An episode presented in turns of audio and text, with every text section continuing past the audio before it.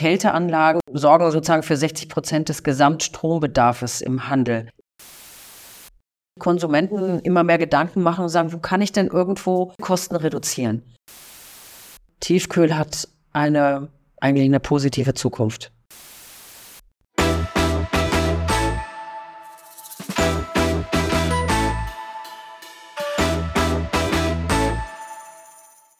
Hallo und herzlich willkommen bei Regalplatz, dem Podcast der Lebensmittelpraxis. Bei Regalplatz sprechen wir jede Woche mit einem Experten, einer Expertin oder einer inspirierenden Persönlichkeit aus der Lebensmittelbranche. Mein Name ist Elena Kuss, ich bin Redakteurin der Lebensmittelpraxis und heute zu Gast ist Sabine Eichner, Geschäftsführerin des Deutschen Tiefkühlinstituts.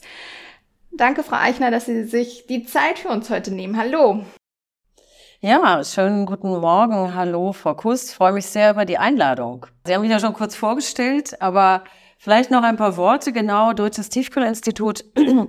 Wir sind seit 1956 die Kommunikationsplattform und Interessenvertretung der Tiefkühlwirtschaft in Deutschland und ich habe persönlich sozusagen seit ähm, zehn Jahren mittlerweile äh, die schöne Aufgabe, diese Branche zu vertreten und ich sage mal, das ist, ist eben, ja, es ist tatsächlich die coolste Branche, die wir im Lebensmittelbereich haben. das passt. Und es macht mir echt enorm viel Spaß, äh, für diese tolle, ja, für dieses tolle Sortiment zu arbeiten. Und Tiefkühlkost ist ja auch wirklich was mit Tradition. Also Sie haben jetzt 20, 23 Jahre, 100 Jahre Tiefkühlkost gefeiert. Damals wirklich eine absolute Innovation. Und mich würde interessieren, was kommt denn jetzt als nächstes? Ja, erstmal ähm, ist vielleicht noch wirklich nochmal zu sagen, was ist denn diese Innovation überhaupt gewesen? Und die Geschichte ähm, ist ja fast eine, ja, eine historische Anekdote, kann man ja fast schon sagen. Ne?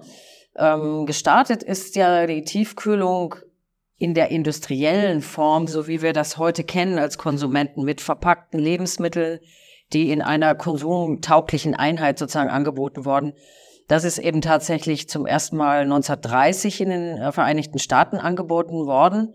Und vorausgegangen war eben 1923 die Erfindung von Clarence Birdseye des Plattenfrosters. So, jetzt muss man fragen, also was, was ist denn ein Plattenfroster? Ja, ein Plattenfroster ist eine der äh, Freezer-Anlagen, wie man heute sagen würde, ne, die eben die Industrie in die Lage versetzen, dieses Schockfrosten durchzuführen sei es bei Erbsen oder Fertiggerichten, ist im Grunde ja egal, welche Produkte, aber diese Anlagen werden halt genutzt. Und äh, der Clarence Birdseye, der hat halt äh, wirklich durch, der war ein Naturforscher und Biologe und äh, der ist eben äh, in die arktischen Regionen gereist und hat dort die äh, Inuit beobachtet, ja, wie sie eben äh, Fischfang betreiben und ja, die Fische in den eiskalten Wind hängen und dann plötzlich sind die ja sozusagen ganz natürlich schockgefrostet durch den eiskalten Wind und ähm, da hat er sich gesagt, Mensch, das ist ja irgendwie eine coole Sache, weil der Fisch schmeckte ja nachher sozusagen, als er zubereitet war, wieder genau wie frisch. Und diese Idee hat er eigentlich mitgenommen und hat versucht, das nachzustellen. Und ähm, so wie die Geschichte erzählt wird, hat er wirklich halt einen Ventilator gehabt, er hat Eis gehabt, er hat sieben Dollar gehabt, er hat halt wirklich mit viel Kreativität und Experimentiergeist sich da an die Aufgabe gemacht, dieses, diesen eiskalten Wind quasi nachzubauen. Mhm. Ne? Und dabei ist eben dann sozusagen der erste Prototyp eines Plattenfrosters herausgekommen. Und das äh, hat im Grunde eben diesen Siegeszug industriell produzierter ähm, Tiefkühllebensmittel erst ermöglicht. Und wenn man sich halt heute anguckt, nicht nur in Deutschland, sondern weltweit, äh, was für eine Bedeutung dieses Sortiment äh, bekommen hat, dann ist es, also ich, ich würde wirklich sagen, es ist wahrscheinlich die größte Innovation, die die Lebensmittelindustrie hervorgebracht hat. Weil es äh, wirklich ein innovatives Verfahren eben war ne, und ähm, ja, einfach die Lebensmittel auf der einen Seite haltbar gemacht hat, aber das kannte man ja vorher sozusagen auch schon. Auch mit Konserven kann man natürlich äh, die lange Haltbarkeit erzeugen. Aber durch Clarence Birdseye ist es natürlich eben gelungen, die Frische der Lebensmittel auch zu konservieren. Und das auf eine ganz natürliche Art und Weise, nämlich durch ein physikalisches Verfahren, durch die Kälte und eben nicht, ne, wie das dann später ja auch in anderen Bereichen passiert ist, ähm, durch den Einsatz von Konservierungsstoffen beispielsweise. Das brauchen wir in der Tiefkühlung nicht, sondern wir haben eben diesen Vorteil des Schockforstens, der uns einfach äh, erlaubt, sozusagen die Lebensmittel in so einen Kälteschlaf zu versetzen. Ne? Oder man kann das auch eigentlich ganz schön vielleicht umschreiben für diejenigen, die noch Kassettenrekorder kennen. Da, ne, da gibt's ja, oder auch am Handy gibt's ja irgendwo die, die Pause-Taste. Drück mal die Pause-Taste. Und das ist eigentlich das, was die Industrie macht bei Tiefkühllebensmitteln. Und äh, die Qualität äh, wird eben, das Lebensmittel und die Frische wird eben hervorragend bewahrt. Auf der Anuga war ja auch der Bundeslandwirtschaftsminister bei Ihnen. Haben Sie auch ihn so von den Vorteilen von TK überzeugen können? Definitiv, würde ich sagen. Herr Özdemir ist ja, ähm, wir, haben ihn, wir haben ihn angesprochen auf das Thema Ernährungsstrategie. Die Bundesregierung erarbeitet, sein Haus ist ja da federführend, äh, erarbeitet ja gerade die Ernährungsstrategie. Und in dieser Ernährungsstrategie ist äh, das Thema Gemeinschaftsverpflegung ein wichtiger Punkt. Und Herr Özdemir ist ja selber von seiner Herkunft her, ist ja Erzieher und Sozialpädagoge. Und wir haben ihm das Thema Tiefkühlprodukte in der Gemeinschaftsverpflegung am Beispiel einer Kita mal verdeutlicht. Ja, und eben aufgezeigt, wie die Produkte da eingesetzt werden, welche Vorteile das hat. Zum einen für zum Beispiel eben die Erzieherinnen, Ne, wenn man ein, ein Tiefkühlkonzept nutzt in der, in der Kita, äh, dann bekommt man eben das Essen fertig ähm, produziert, geliefert. Das heißt, man muss es nur noch regenerieren und ähm, spart natürlich in der Kita einfach auch Zeit, ne, sodass die Erzieher sich nicht mehr mit dem Kochen und, und diesen Dingen beschäftigen müssen, sondern eben Zeit haben für, für die Kinder. Und äh, trotzdem, ja, es ist natürlich einfach möglich, ähm, durch TK eben hochwertiges Essen anzubieten ähm, auf Ernährungsbesonderheiten ähm, einzugehen. Ne? Man kann vegetarische Produkte natürlich anbieten. Man kann, und das haben wir auch sehr schön zeigen können, durch so einen bebilderten Speiseplan, man, man kann eben auch gleichzeitig Ernährungsbildung mit einbeziehen in der Kita und vor allem auch ein ganz wichtiger Punkt, man reduziert eben durch den Einsatz von Tiefkühlprodukten äh, definitiv die Lebensmittelverschwendung. Und das ist ja in der heutigen Zeit einfach ein ein Riesenthema auch. Ja, wir werfen zu viel weg. Und äh, da müssen wir einfach ressourcenschonender arbeiten und die Tiefkühlung gibt uns ja diese Möglichkeit, das zu tun. Ne? Und das äh, sind schon Themen, die ihn auf jeden Fall überzeugt haben. Und er hat mir in einer äh, Verbänderunde, das war jetzt nicht auf der Anuga, aber vor einigen Monaten in einer Verbänderunde mal gesagt, also er schätzt die Tiefkühlprodukte, er findet auch in seinem Politikeralltag haben sie oft schon das Leben berettet. Das fand er eine sehr nette Aussage und da ist ja viel dran. Ne? Es zeigt eben, wie wir alle ja manchmal unter Stress und Druck sind und trotzdem, wir wollen uns vernünftig äh, gesund ernähren. Und äh, da, da gibt es im Tiefkühlbereich schon eine Menge toller Sortimente, die man, die man da nutzen kann. Ein Wermutstropfen ist sicherlich immer der hohe Stromverbrauch, die diese Geräte zur Tiefkühlung benötigen. Ähm, wie sieht das in der aktuellen Situation gestiegener Strompreise aus? Vielleicht erstmal auf den Verbraucher geschaut. Ja gut, der Verbraucher äh, hat natürlich, sag mal, hat natürlich einen Strombedarf im Haushalt. Ich würde jetzt nicht sagen, dass die Tiefkühl oder der Tiefkühlschrank ist es ja bei den meisten oder ein Tiefkühlfach im, im äh, Kühlschrank würde jetzt nicht sagen, dass das der Haupttreiber für, die, für, die, für den Stromverbrauch ist im, im Haushalt. Also wenn wir mal überlegen, na, was wird an digitalen Medien eingesetzt etc., ja, ich glaube, da, da sind andere Dinge, die, die viel, viel stärker da ins Gewicht fallen. Ne?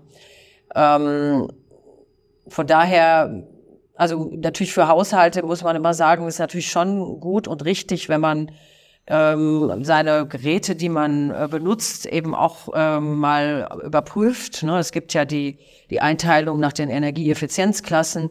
Da ist natürlich äh, besser, wenn man ein modernes Gerät sich anschafft, was eben weniger Strom verbraucht. Und ähm, das gilt dann eben ja auch nicht nur für die Kühlung, sondern das gilt ja dann beispielsweise auch für Backöfen, weil das geht ja am Ende auch um die Zubereitung. Ne? Und zubereiten muss ich ja auch, wenn ich selber koche. Also so. Also das macht schon Sinn, äh, einfach aus Nachhaltigkeitsgründen und auch äh, aus dem Motiv heraus, Strom, Stromkosten einzusparen, sich da einfach auf neue Gerätegenerationen mal äh, sich darum zu kümmern. Das haben aber übrigens viele Menschen auch gemacht. Also gerade die Corona-Pandemie ähm, hat eigentlich genau das auch bewirkt. Wir waren ja alle mehr zu Hause und alle haben sich mehr mit dem Thema auch äh, Kochen, Ernährung zu Hause beschäftigt. Und ähm, das wissen wir aus der Marktforschung auch, dass da eben viele Menschen sich neue Geräte angeschafft haben, auch ihre Kapazitäten sozusagen erweitert haben, ne? also größere ähm, Tiefkühlschränke beispielsweise angeschafft haben. Wie sieht es aus, wenn wir den Blick auf den Handel werfen? Also ähm, hat sich da vielleicht auch einiges getan, so dass das gar nicht mehr so ein großes Thema ist, die Energiekosten im Handel, die Drohen, die im Handel stehen? Also natürlich sind die Kälteanlagen insgesamt, ne, und das betrifft ja dann nicht nur die Tiefkühlung, sondern wir haben ja andere kühlte Sortimente beispielsweise. Äh, Kälteanlagen sind, äh, sind laut EHI ähm, sorgen sozusagen für 60 Prozent des Gesamtstrombedarfs im Handel. Das ist natürlich ein erheblicher Kostenblock. Auf der einen Seite ja, äh, auf der anderen Seite gut, also frische, gekühlte, tiefgekühlte Lebensmittel, das geht eben nicht anders. So, was ist ja die Frage, was kann der Handel tun? Und ich finde, da sind, äh, sind ja sehr viele Initiativen und auch Förderprogramme aufgelegt worden in den letzten Jahren, ne, damit der Handel eben in äh, höhere Energieeffizienz und damit eben auch in mehr Klimaschutz investieren kann. Und ähm, was, was auf jeden Fall wichtig ist, heute die, die Kälteanlagen sozusagen, die produzieren ja einerseits Wärme und Kälte. Das heißt, ne, also man hat sozusagen ja geschlossene, also das ist ein ganz wichtiger Punkt, sozusagen diese geschlossenen Kreisläufe eben zu haben, ja, und damit äh, sozusagen sich sehr effizient und, und gut aufzustellen.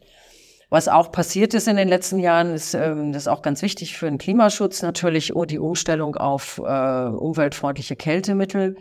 CO2, Propan und so weiter. Ne? Das sind eben äh, heute eigentlich ist der Standard in den Kälteanlagen. Also da hat sich eigentlich schon eine Menge zum Positiven verändert. Oder wenn Sie auch denken an die Beleuchtung, ne, LEDs und so weiter. Also da, da ist echt extrem viel passiert. Ähm, man muss natürlich immer auch äh, sagen, im, im Handel, was wichtig ist, ähm, äh, die, die, die Steuerung der Anlagen, äh, optimal ähm, einstellen zu lassen, abtauen, ja, also das eben auch nicht vergessen, sondern da eben regelmäßigen Rhythmus haben. Also die Anlagen einfach sozusagen effizient steuern und ähm, das sehen wir aber auch, äh, gerade auch durch den äh, Wettbewerb, den wir ja mit der Lebensmittelpraxis zusammen haben als DTI für die besten Tiefkühlabteilungen in Deutschland da sieht man eigentlich in den letzten Jahren, dass das, also ich sag mal, die Anlagen und die Tiefkühlschränke und ähm, Truhen, die da eingesetzt werden, dass das echt ein toller Standard ist. Das ist modern, ja, und ich denke, dass da wirklich jedem Händler auch bewusst ist, dass er eben da einerseits eben Kosten einsparen kann und eben natürlich auch sein Geschäft, sein Betrieb einfach äh, klimafreundlicher aufstellt. Ne? Also in Richtung Klimaneutralität sozusagen wollen wir uns ja alle, müssen wir uns ja alle entwickeln. Ich finde, der letzte Part, der jetzt noch so ein bisschen fehlt, ist äh, quasi der Beginn der Tiefkühlkette, also von dem produzierenden Unternehmen zu dem jeweiligen Markt. Was ist da passiert? Naja, klar, die großen Anlagen brauchen natürlich äh, Strom oder Gas, also je nachdem, äh, wie, wie man da aufgestellt ist für die Energieträger. Das ist ja für die gesamte deutsche Wirtschaft eine riesige Herausforderung im Moment. Ne? Wir haben einerseits durch die den Krieg, äh, den Angriffskrieg äh, Russlands auf die Ukraine eben äh, ja erlebt, was das bedeutet, wenn plötzlich ein Lieferant für einen wichtigen Energieträger, das Gas, eben ausfällt oder aus, ausgegrenzt werden muss aus politischen Gründen. Ja, und ähm, dann hat, hat das natürlich äh, riesige strukturelle Veränderungen hervorgerufen. Ähm, ich finde, das hat einerseits die Politik und aber auch die Wirtschaft hervorragend gemanagt. Es gab ja keine Versorgungsengpässe, also Probleme wurden schon gelöst. Das Problem, was wir natürlich heute haben, ist die, die Höhe der Preise. Ne? Die sind ja extrem in die, in die Höhe geschossen, die Energiekosten, die Stromkosten vor allem. Und das ist eben eine Frage der Wettbewerbsfähigkeit. Und äh, da müssen wir uns eben in Deutschland Gedanken machen, wie wir das äh, längerfristig lösen. Ja, für eine Lebensmittelindustrie, die ja auch im internationalen Wettbewerb steht. Ne, wir haben ja auch Produkte, die importiert werden, logischerweise.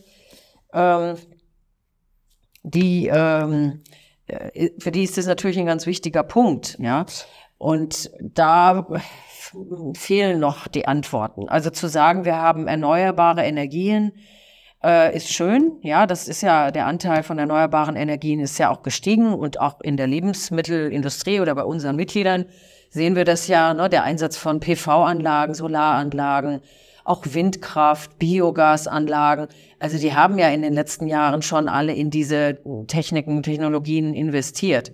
Ne? Ob es, ähm, aber trotzdem ist es ja so, dass äh, sozusagen die die Preise nicht runtergehen, weil einfach erneuerbare Energien, ne, wir haben diese hohen Netzentgelte beispielsweise, ja, weil wir müssen eben Infrastrukturen aufbauen, um die winderzeugte Energie beispielsweise ne, vom Norden Deutschlands in den Süden zu bringen. Da sind halt Themen, die alle belasten, die ja auch den Handel belasten, nicht nur die Industrie. Und da fehlt es uns eigentlich noch an, sagen wir mal, politischen Konzepten, wie das dauerhaft äh, gelöst werden soll. Und da helfen uns eben leider auch nicht die äh, Vorschläge von, äh, vom Wirtschaftsminister in Richtung Industriestrompreis, weil hört sich erstmal gut an, ne? könnte der Handel vielleicht auch denken, Mensch, guck mal, super, die Industrie kriegt jetzt einen subventionierten Strompreis. Also da kann ich schon gleich sagen, für die Tiefkühlwirtschaft wird der mit Sicherheit nicht gelten, ja, sondern diese Konzepte beziehen sich eben auf einzelne sehr energieintensive äh, Branchen in Deutschland, die im internationalen Wettbewerb ganz stark stehen. Das ist dann beispielsweise die chemische Industrie, ja. Und das Ganze äh, folgt ja sozusagen auch ähm, oder muss ja beihilferechtlich den europäischen Vorgaben entsprechen. Und äh, das wissen wir aus der Vergangenheit, dass äh, eben die EU solche Beihilfen ja nicht fläch flächendeckend für alle äh, Wirtschaftsunternehmen in einem Land dann erlaubt, sondern dann immer nur punktuell bezogen auf bestimmte Situationen und Branchen. Und da machen wir uns ehrlicherweise wenig Hoffnung, ja, dass äh, die Tiefkühlwirtschaft von einem Industriestrompreis profitieren würde. Und deshalb ist eben die Forderung auch unserer Mitglieder, äh, und da decken sich die Interessen auch mit dem Handel, der ja im Grunde ähnlich argumentiert und sagt, wenn Entlastungen, wir brauchen wettbewerbsfähige Energiepreise für die gesamte deutsche Wirtschaft, ja, im Handel und in der Industrie. Und die Antwort bleibt, wie gesagt, äh, bleibt unsere Bundesregierung bisher noch schuldig. Ne? Wir diskutieren ja über Reduzierung der Stromsteuer, äh, Spitzensteuer, äh, Stromspitzensteuerausgleich, so, solche Dinge, ne? die werden ja im Moment noch diskutiert, da ist noch nichts beschlossen. Ähm, aber es wäre eben dringend notwendig, dass wir da ein wichtiges Signal bekommen von der Politik. Zumal ja auch Lebensmittel eben leider einer der Treiber sind in der Inflation, ja. Und auch das wäre ja für die Politik eigentlich wichtig, ja, dass wir die Inflationsrate runterbekommen. Und da würde es sicherlich helfen, wenn man eben gerade denjenigen, die Lebensmittel produzieren, vertreiben, äh, eine Hilfestellung gibt, ja, weil dann müssten die Preise eben bei Lebensmitteln nicht mehr so stark steigen. Es ist ja auch wirklich interessant zu beobachten, dass äh, die Hersteller von Tiefkühlprodukten ein bisschen weniger auf dem heimischen Markt abgesetzt haben, aber umsatzseitig eben trotzdem sehr gut als Branche dastehen. Und das ist eben zurückzuführen auf diese höheren Preise, die aktuell bezahlt werden vom Verbraucher. Ich verstehe noch nicht so ganz genau, ähm, was das genau für die Branche bedeutet, weil aktuell sieht es ja so aus, als ob es eigentlich ganz gut funktioniert und der Verbraucher eigentlich noch ganz gut mitgeht, gerade im Bereich Tiefkühlung. Ja, also wir haben ja nicht, nicht nur im Tiefkühlbereich, wir haben ja bei allen Lebensmitteln das Problem, ne, dass es erhebliche Kostensteigerungen gab, aus, also aus den Gründen der Energie, aber auch weil Rohstoffe sich verteuert haben, Transportkosten sich verteuert haben und so weiter. Ähm, ich finde schon, dass der Tiefkühlbereich sich da sehr gut eigentlich schlägt, wenn man, wenn man sich auch gerade nochmal anguckt, so die aktuellen Zahlen, die die GfK eben rausgibt dann äh, ist, äh, ist die Tiefkühlbranche da eigentlich auf einem guten Weg. Also wir haben keine, also praktisch kaum mengenmäßige Einbußen gehabt. Und das bezieht jetzt diese Aussage auch auf die, auf den äh, Absatzmarkt Einzelhandel und Heimdienste.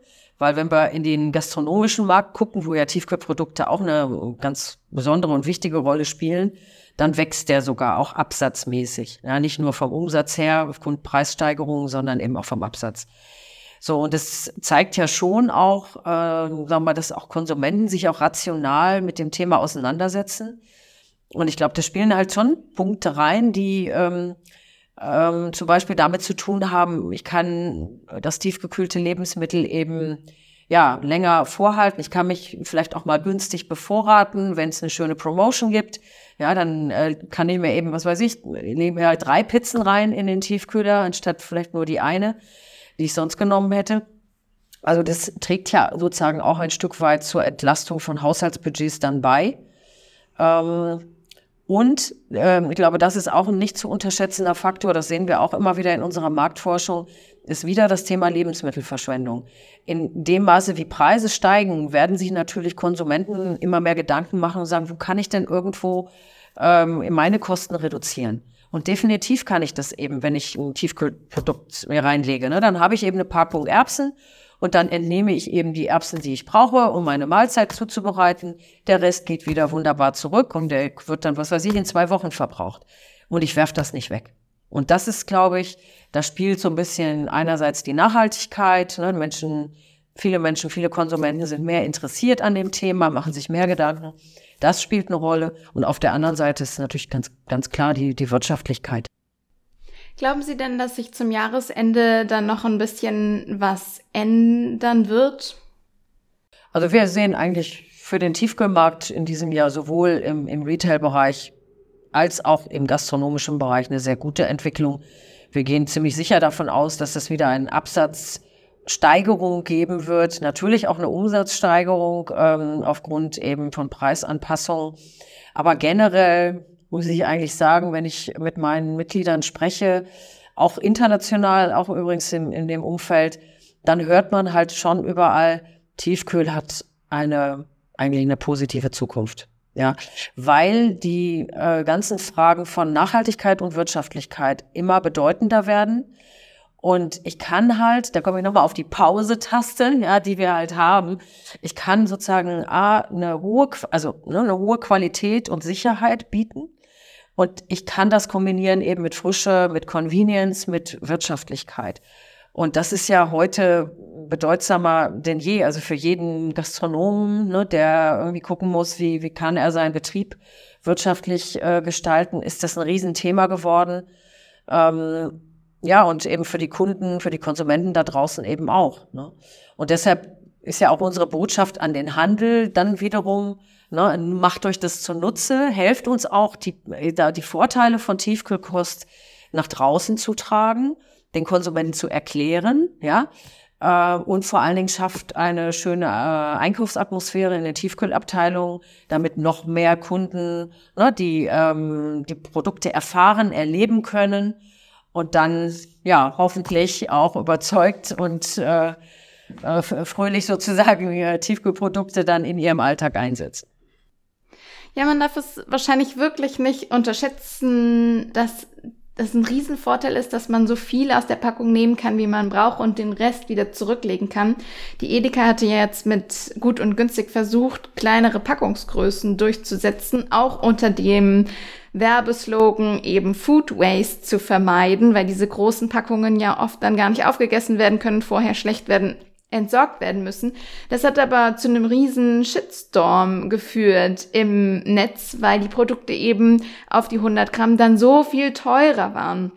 Und das ist natürlich, also eigentlich auch verständlich, weil die Verpackung ja einfach trotzdem drumherum sein muss, die kleinere Verpackung auch einen höheren Preis einfach mit sich bringt.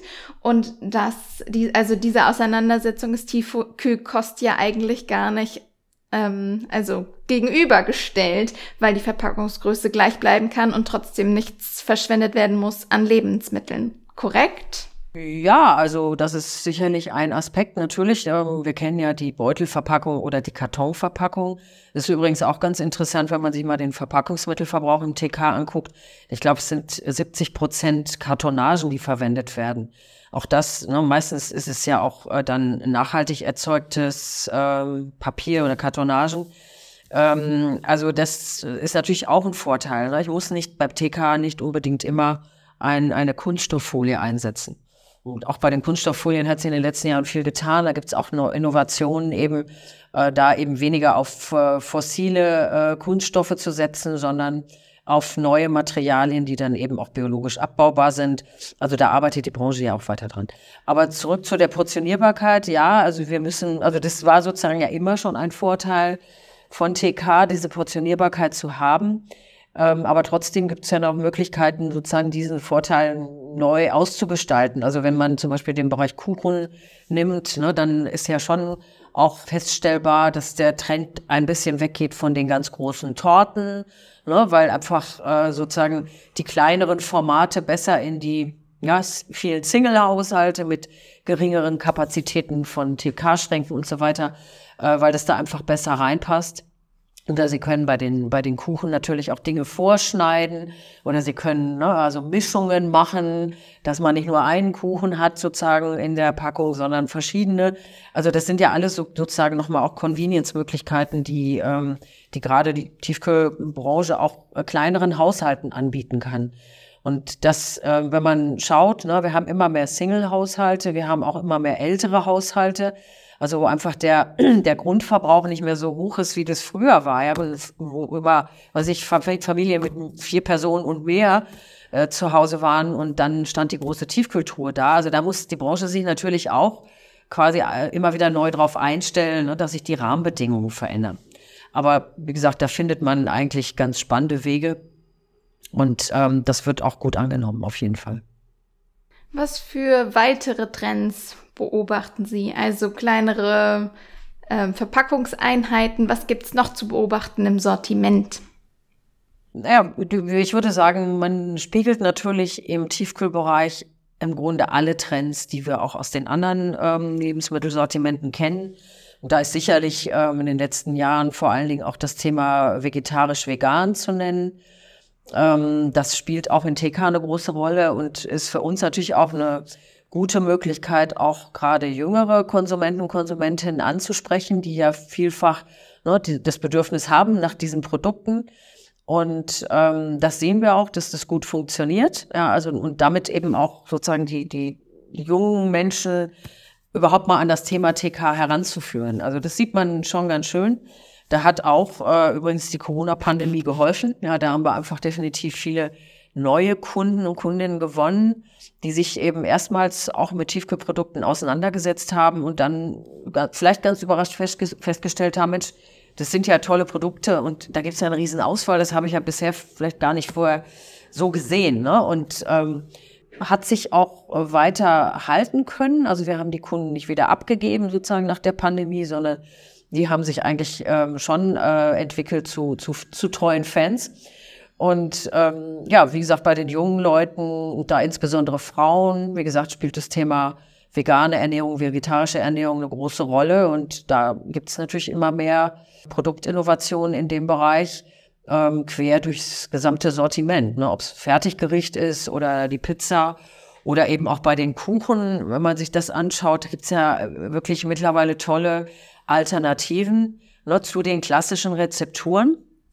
Und ich glaube, das ist äh, schon auch wichtig, dass äh, die Branche sich da äh, Mühe gibt, weil das Publikum, die Konsumentinnen, die neuen Generationen, ne, die, die, die wollen das. Die, da muss man frühzeitig jetzt Angebote machen. Und das gelingt aber ganz gut, habe ich den Eindruck. Das wächst und gedeiht, das kleine Segment bisher. Ja, spannend zu beobachten.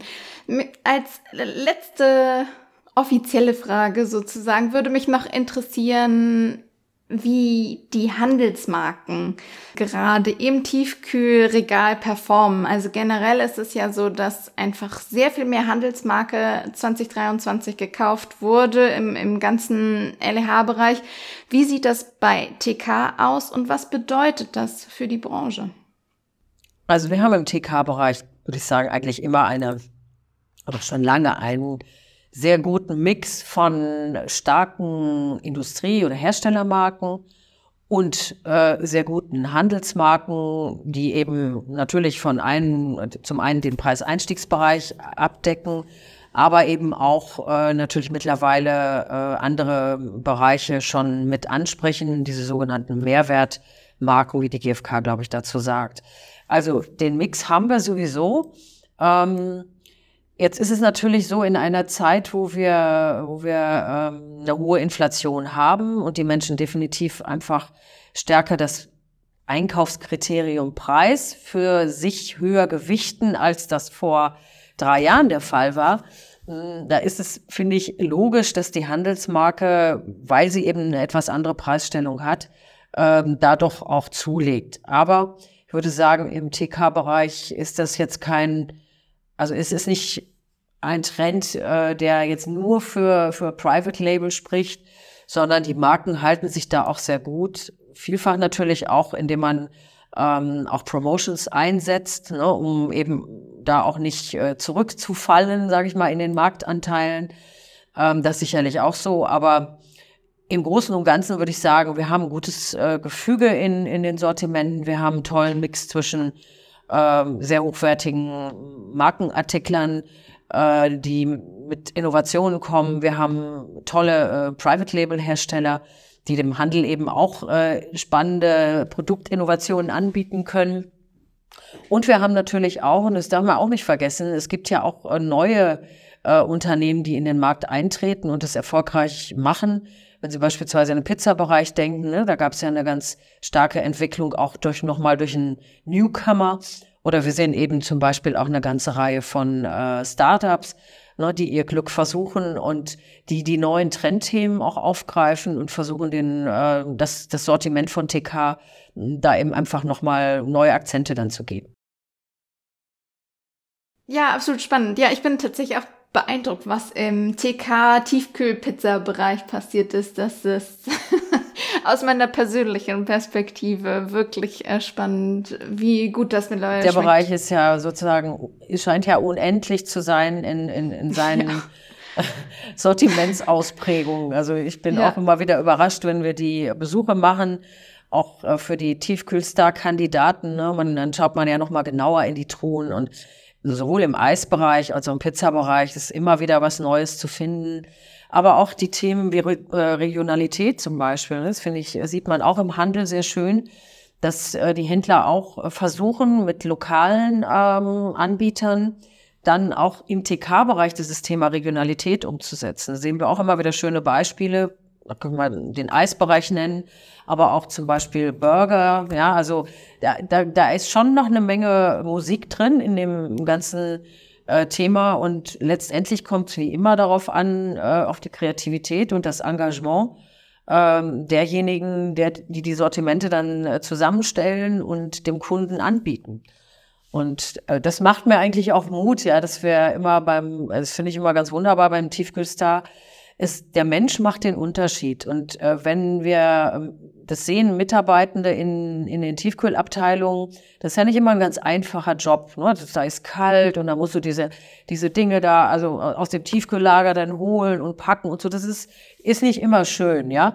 Und ich finde, die machen einen großartigen Job und äh, die, diese Menschen verdienen auch eine hohe Wertschätzung dafür. Und wir lernen durch den Wettbewerb halt immer wieder auch viele kennen, die wirklich eine riesige Leidenschaft dafür haben. Die sagen, das ist, TK ist genau mein Ding. Das macht mir so einen Spaß, dieses Sortiment äh, zu begleiten und zu steuern und eben äh, attraktiv zu inszenieren. Ja, und das kann man, glaube ich, dem Handel auch nochmal mitgeben. Also stärkt eure Teams in den TK-Abteilungen. Also die kriegen schon richtig was Tolles umgesetzt und dann gibt's da auch Umsatzpotenziale, die man vielleicht noch gar nicht äh, bisher gesehen hat. Ja, das ist ein schönes Schlusswort, bevor ich jetzt unsere Schlussrubrik einläuten darf.